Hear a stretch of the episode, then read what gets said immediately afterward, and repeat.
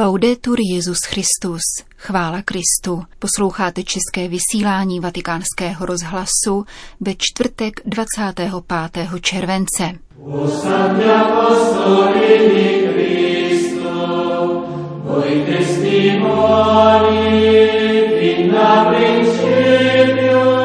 Lékařská péče neznamená jenom léčbu, ale též doprovod, zdůraznil kardinál Parolin v dětské nemocnici Bambino Gesù. Burundi zahájilo kanonizační proces 44 mučedníků, obětí etnických sporů. A v druhé části uslyšíte rozhovor papeže Františka pro mexickou televizní stanici Televíza. Pěkný poslech přeje Jana Gruberová.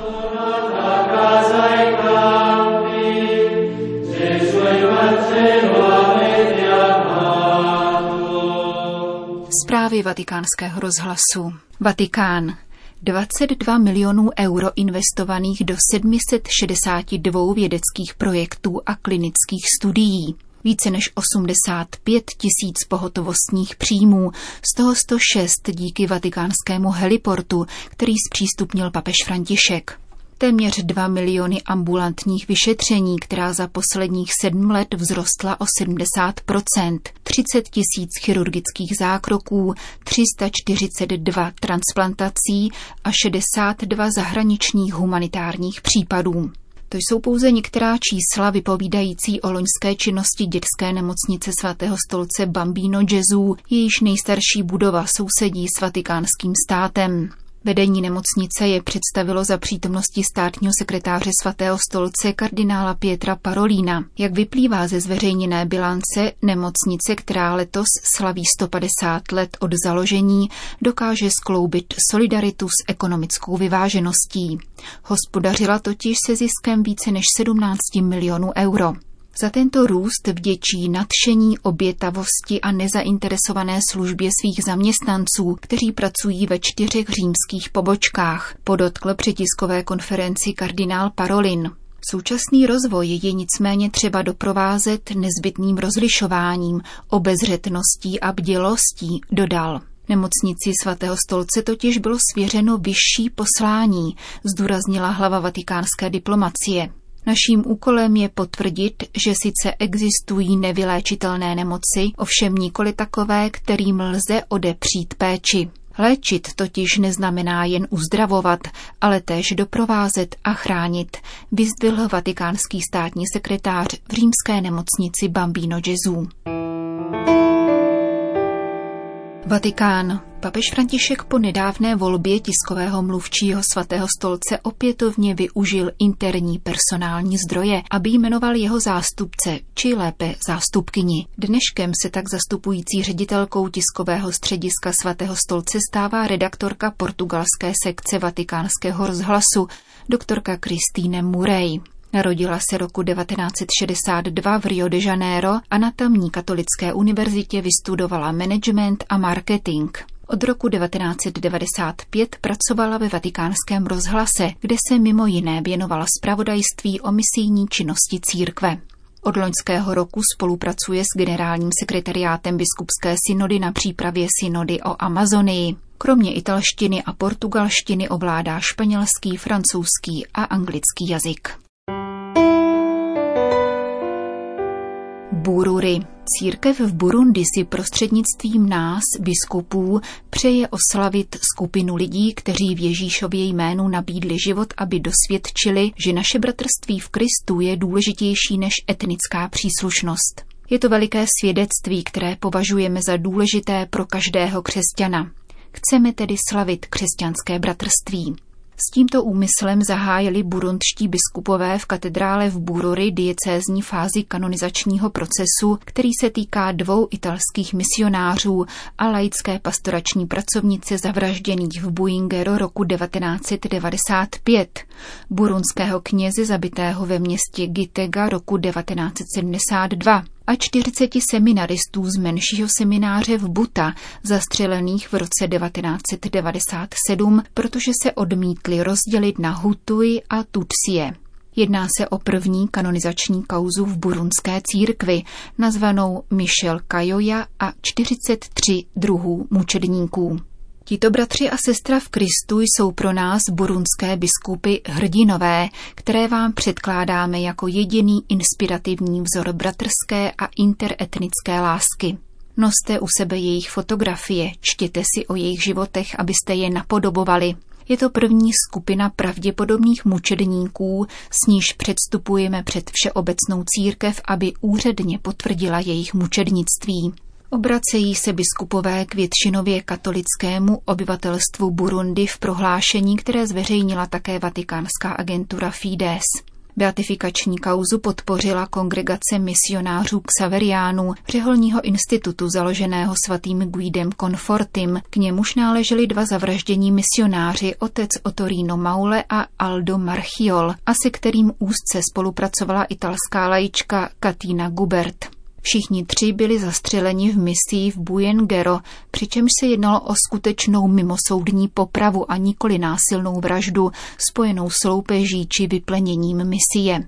Kongregace pro svatořečení doporučila připojit k jejich procesu také kauzu burundského kněze otce Michela Kajoja, duchovního básníka a filozofa, který ve svých dílech vyzdvihoval etnickou rozrůzněnost jako bohatství a vzájemný dar, nikoli ohrožení. Byla to charismatická postava, miloval pravdu a hlásal lásku, aniž by ji odděloval od spravedlnosti. Spolu s 50 kněžími a lajky padl do zajetí ozbrojené bandy, která jej popravila 17. května 1972. Ve svých 38 letech šel na smrt za zpěvu žalmu a magnifikát. V časných ranních hodinách 30. dubna roku 1997 napadla jiná ozbrojená banda seminář v Buta v burundské diecézi Bururi. Když se seminaristé ze čtyř burundských diecézí odmítli rozdělit podle své etnické příslušnosti, útočníci je všechny postříleli. Nad hrobem těchto mladých mužů ve věku 15 až 20 let byla vystavena svatyně mučedníků bratrství, známá i na mezinárodní úrovni.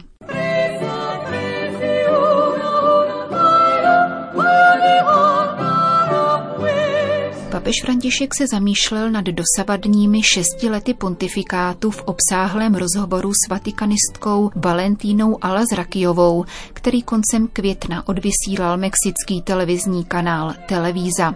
V našich příštích pořadech vás budeme seznamovat s tímto bilančním interview, které bylo nahráno v domě svaté Marty.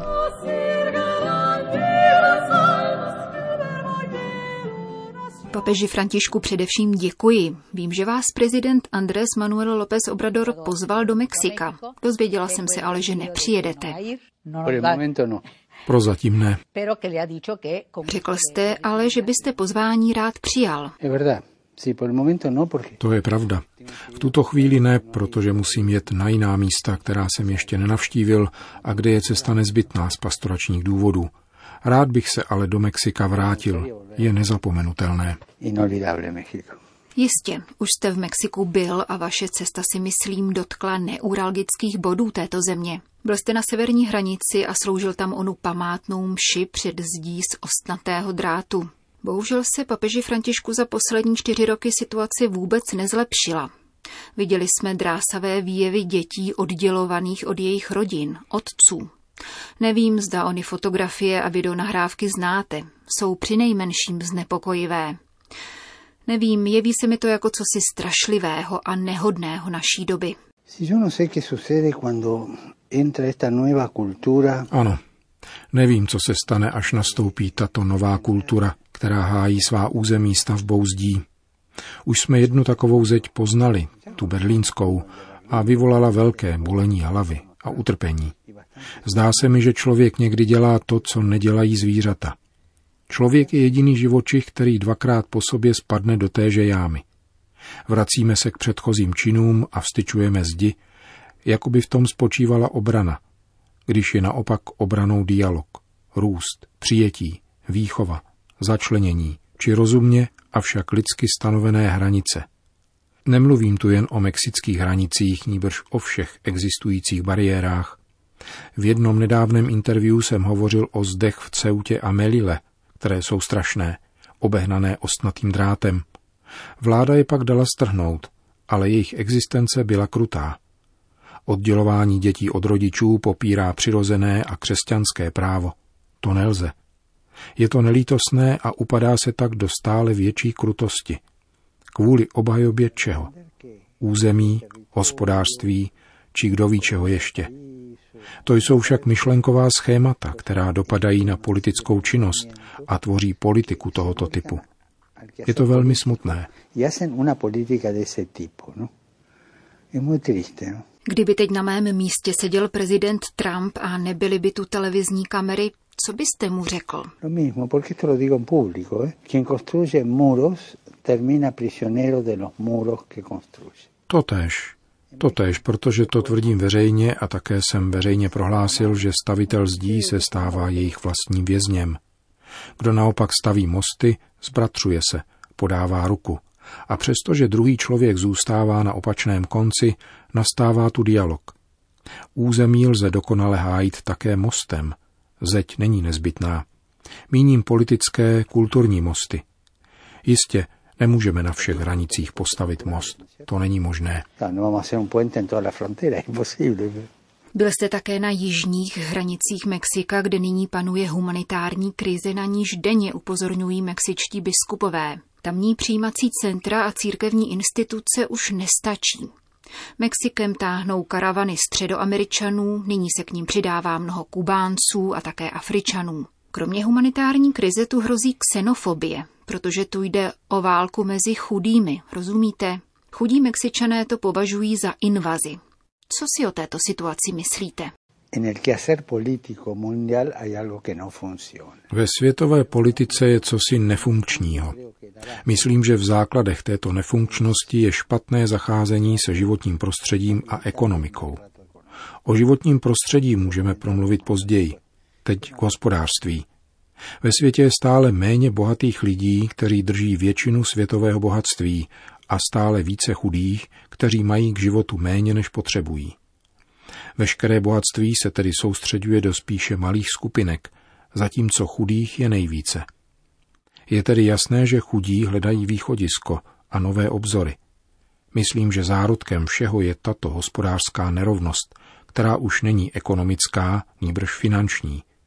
Když opustíme svět ekonomiky, ocitneme se ve světě financí, a to tekutých financí. Je to jako v řetězovém dopise. Člověk dá a myslí, že dostane 20 tisíc, ale nakonec získá jen 500. Konkrétního bohatství je totiž ve financích jen pomálu. Zbytek je pomíjivá fantazie. Právě ve finančnictví dochází k sociální nespravedlnosti.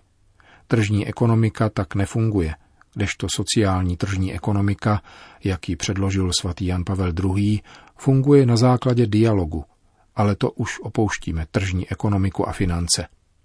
Jedna slavná ekonomka mi vysvětlila, že se snažila o navázání dialogu mezi ekonomikou, humanismem a spiritualitou, což se jí podařilo, zatímco mezi finančnictvím, humanismem a spiritualitou dialog nefungoval kvůli tekuté abstraktní povaze financí. Las finanzas son gaseosas. Co mají dělat Mexičané, kteří sami opouštějí svou zemi a teď mají přijímat ty, kterým se vede ještě hůř?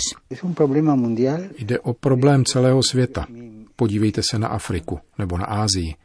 Je to světový problém vyplývající z oné ekonomicko-finanční nerovnováhy, na kterou již upozornili mý předchůdci v papežském úřadě. Relativně málo bohatých s veškerými penězi a množství chudých bez základních prostředků k obživě. Pocos ricos relativamente con toda la plata y muchos pobres sin lo necesario. Říká papež František v první části rozhovoru, který poskytl mexické televizní stanici Televíza. Jeho pokračování uslyšíte zítra.